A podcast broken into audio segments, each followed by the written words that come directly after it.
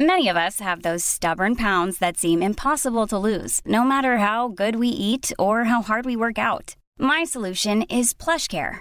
PlushCare is a leading telehealth provider with doctors who are there for you day and night to partner with you in your weight loss journey. They can prescribe FDA-approved weight loss medications like Wegovy and Zepbound for those who qualify. Plus, they accept most insurance plans. To get started, visit plushcare.com/weightloss. That's plushcare.com/weightloss. Hey, it's Ryan Reynolds, and I'm here with Keith, co-star of my upcoming film, If, only in theaters May 17th. Do you want to tell people the big news? All right, I'll do it. Sign up now and you'll get unlimited for $15 a month and 6 months of Paramount Plus Essential Plan on us. MintMobile.com/switch. Upfront payment of $45 equivalent to $15 per month. Unlimited over 40 gigabytes per month. Face lower speeds. Videos at 480p. Active Mint customers by 531.24 get 6 months of Paramount Plus Essential Plan. Auto renews after 6 months. Offer ends May 31st, 2024. Separate Paramount Plus registration required. Terms and conditions apply if rated PG. Now, I did mention that Brian Houston is going to join us in the studio, and he is with us. Brian, good morning. Hiya, how you doing? I am very, very good indeed, Brian. I have this new album, which is Brian Houston, Hank. Yeah. And you're bringing Hank Williams to us locally here. It's, you know, you expect it to have a Brian Houston trademark on it, and it does. I've been listening to some of it. Why this album? Well, a couple of reasons. One, I have a wee friend called Ron, and Ron's a sound engineer, and very faithful-hearted guy, would just go around the world for you. And he was going through a hard time, and he lost his father and he lost his sister in a very short space of time. So I did it as a gift for Ron because he's a huge Hank fan. And also, when I was a child, my father used to torture us with Hank and John Prine and Chris Christopherson, but Hank more than any. Probably like everybody in Northern Ireland, we had those albums. One was like a greeny colour and one was like a beige colour, the same photograph on each of Hank's greatest hits. And they were worn out in our house, so I just felt I needed to honour my dad as well with it.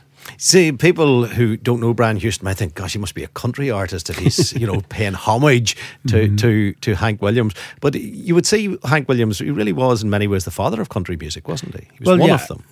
Before Hank, really, I mean, people, the joke used to be I play all kinds of music, country and Western, do you know what I mean? Like, music was very, very limited before Elvis Presley. And of course, Hank died just in the last day, I think, of 1952. And never even seen 1953. And then Elvis was coming in to make recordings for his mother. So that whole genre of music that developed with Elvis and the doo-wop sound, Hank was pre that. But you can hear, when you go back to his thing, you can hear that the roots of rock and roll were in Hank Williams. So I think he was not just the father of country music, but the father of rock and roll in a way as well. You know, for people who aren't familiar with him, we're talking about songs like Hey Good Lookin', which is on the tip of almost everyone's tongue. And, you know, I was spoilt for choice here as to which one to put into the system to actually play that you're performing on, and, you know, that you're providing. And I was drawn to Your Cheating Heart, simply because it's just such a great song. I know all of them are great songs, but there's something about Your Cheating Heart which is just brilliant, isn't it? And we took a huge risk with Your Cheating Heart. Actually, you've mentioned Hey Good Lookin', and that was the biggest challenge on the record because it's such a well-known song. Every wedding band in the world plays it. And when I've done someone's wedding, I play it. But whenever it came time to record it, when I tried to do it in that style, it felt tired, it felt overworked. So that's why we went for a completely different, much more modern approach. There's even Moog synthesizer on this record. So it sounds like a 50s record, but it has 80s and 90s sounds on it. When it came to Your Cheating Heart, I really pushed the boat out and I really went for the Jordan Ayers thing. And I stuck it first on the record because I thought if people can accept this, they can get the whole record. You know what I mean? And the material that Williams was famous for, how much of that did he write himself? Or how involved was he as a songwriter as opposed to just a gifted singer? Well, he is credited with writing a lot of those songs, but he did write a lot of them with his publisher. And also back in the day, you wouldn't get away with it now probably, but back in the day, music publishing was only invented. The actual law only came out in 1909 in America. So people were scrambling to round up all these songs people had been singing for years that nobody owned. Nobody knew who wrote them. So there was a lot of stuff that was happening. Even by the time of Bob Dylan in the 60s, people were grabbing tunes and putting their words to them. or putting their local colloquial thing on it. So Hank got a lot of that credit, but I think he also benefited from a huge plethora of other writers, you know. Yeah, he was at a time where he could be openly influenced by others, taking ideas from others that you couldn't do with, say, Van Morrison at this moment in time. Well, exactly. Or even look at Ed Sheeran these days. I think he got sued because his song reminded somebody of a song. It didn't actually copy it. It just had the sound of a Marvin Gaye song. And he had to pay royalties. I mean, now you get sued if you get out of bed, you know. Well, you're not going to be sued on this because you are paying absolute tribute to Hank Williams. And this is Brian Houston doing his version of Your Cheating Heart. Your cheating heart will make you eat. You'll cry and cry and try to sleep. But sleep won't come the whole night through, cause your cheating heart is gonna tell on you. When tears come down like the falling rain, you're gonna toss around.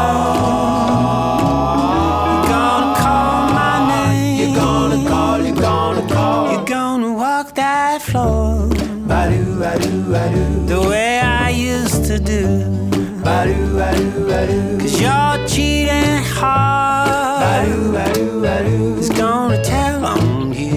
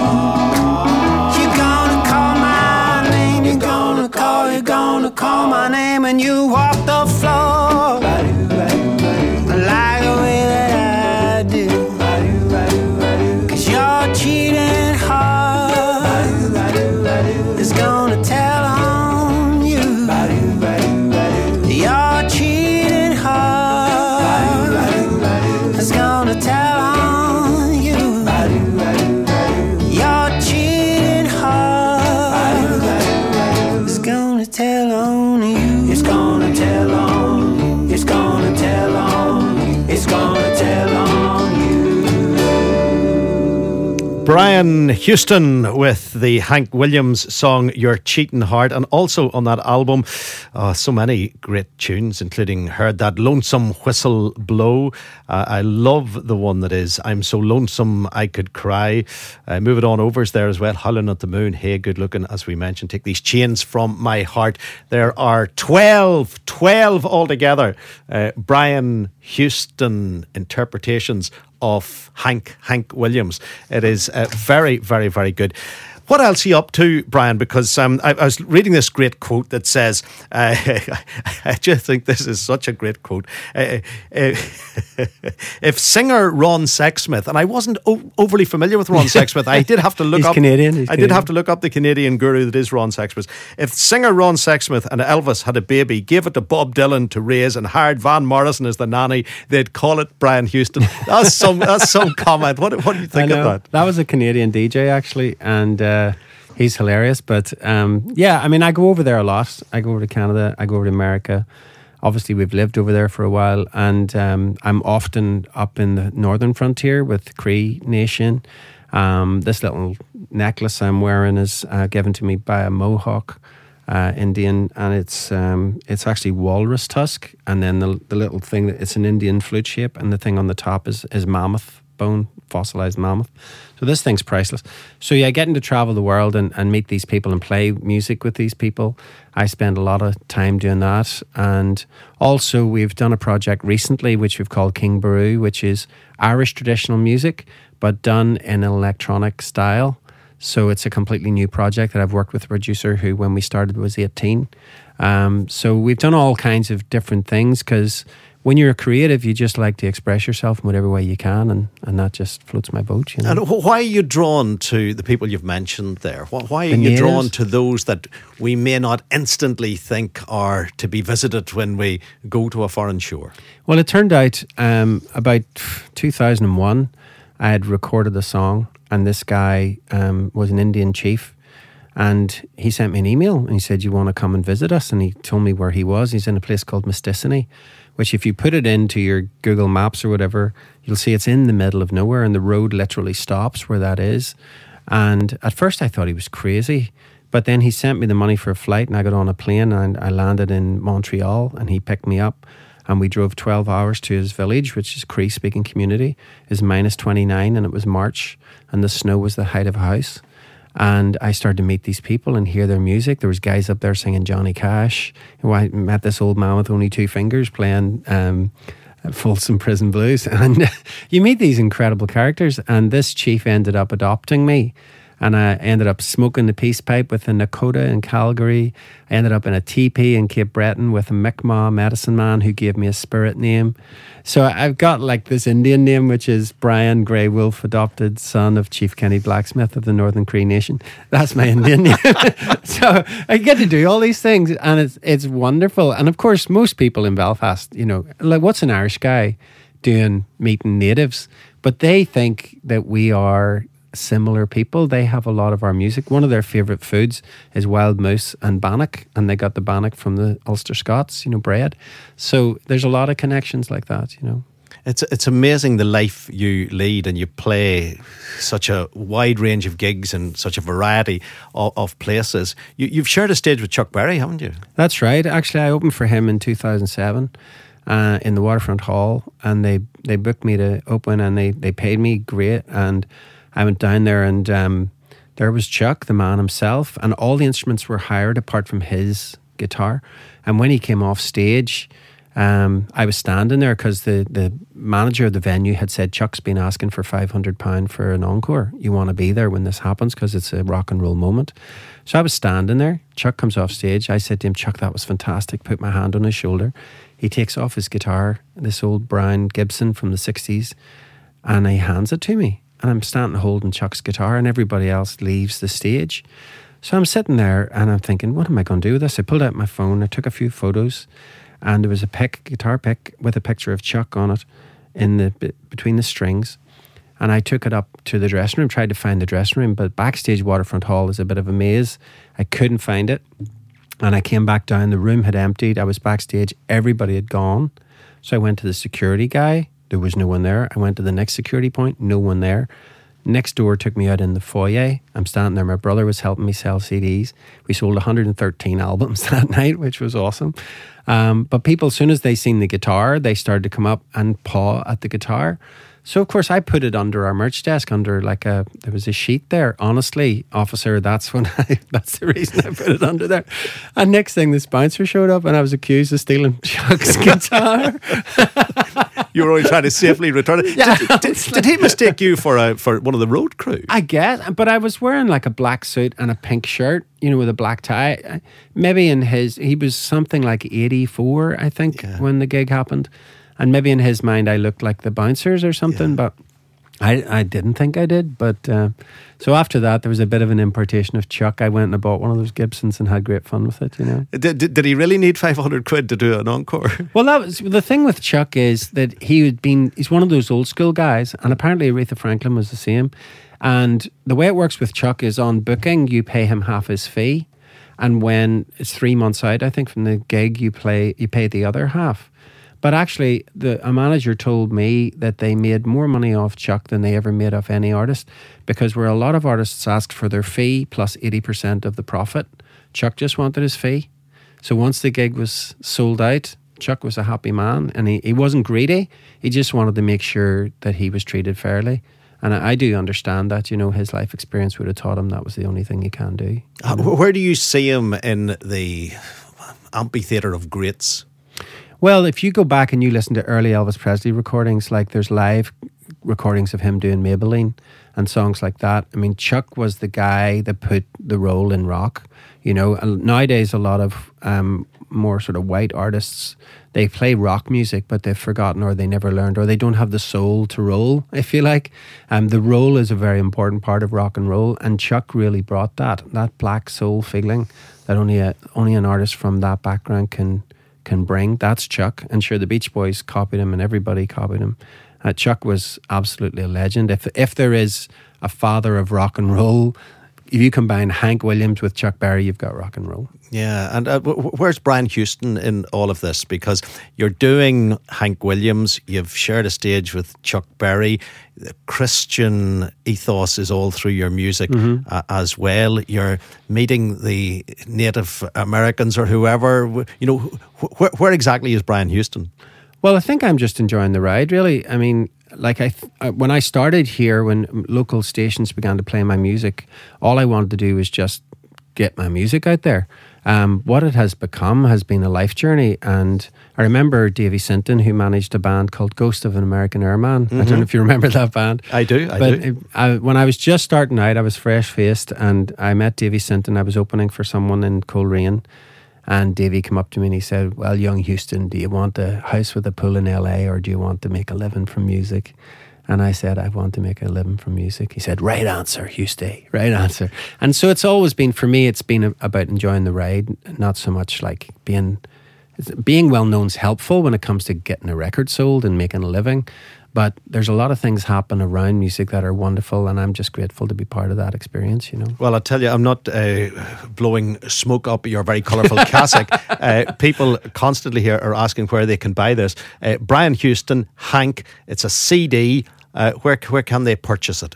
I'm a bit taken aback, actually, because I haven't done any of this in a while in terms of distributing records, but we will put the record out to all good record stores straight away because of the response. Thank you very much. Because the amazing thing is, this was not recorded in Nashville. This was recorded in Belfast. It was recorded in the studio I walked over from this morning, just above Dawson's. There's a little studio, and I did it in 3 days. And then Nicky Scott came in, local bass player, and he played Doghouse bass, the big stand-up bass. He played all that in an afternoon, and I added the electric guitars and the backing vocals after that. So it was entirely made, and a friend of mine, John, in Bangor, he mastered the record. The only thing that happened outside of Ireland was the pressing of the CD. It's incredible quality. It's an amazing quality. Brian Houston songs available at brianhouston.com if you want to find out more. Any gigs locally soon? We just played Belfast, Nashville, actually, a couple of weeks ago to launch Hank. So right now I think I'm going to the States for the summer. And actually, I've just been booked to go to Alaska, to a place called Minto. There's 5, this is a story, I'm not making this up, this really happened this week. I have an email on my phone I can show you. 5 native grandmothers have asked us to come to play music in Minto. It's so far north, it's nearly in Russia, right? I couldn't believe where it is. So that's what I'll be doing this summer. Brian, enjoy every moment of it. The crazy world of the very talented Brian Houston with us here on U105. You're watching on Facebook. When you make decisions for your company, you look for the no-brainers. And if you have a lot of mailing to do, Stamps.com is the ultimate no-brainer. It streamlines your processes to make your business more efficient, which makes you less busy. Mail checks, invoices, legal documents, and everything you need to keep your business running with Stamps.com. Seamlessly connect with every major marketplace and shopping cart. Schedule package pickups and see your cheapest and fastest shipping options from different carriers. With rates up to 89% off USPS and UPS rates. And with the Stamps.com mobile app, you can take care of mailing and shipping wherever you are. Make the same no-brainer decision as over 1 million other businesses with Stamps.com. Sign up with code PROGRAM for a 4-week trial, plus free postage and a free digital scale. No long-term commitments or contracts. That's Stamps.com. Code Program. Good morning.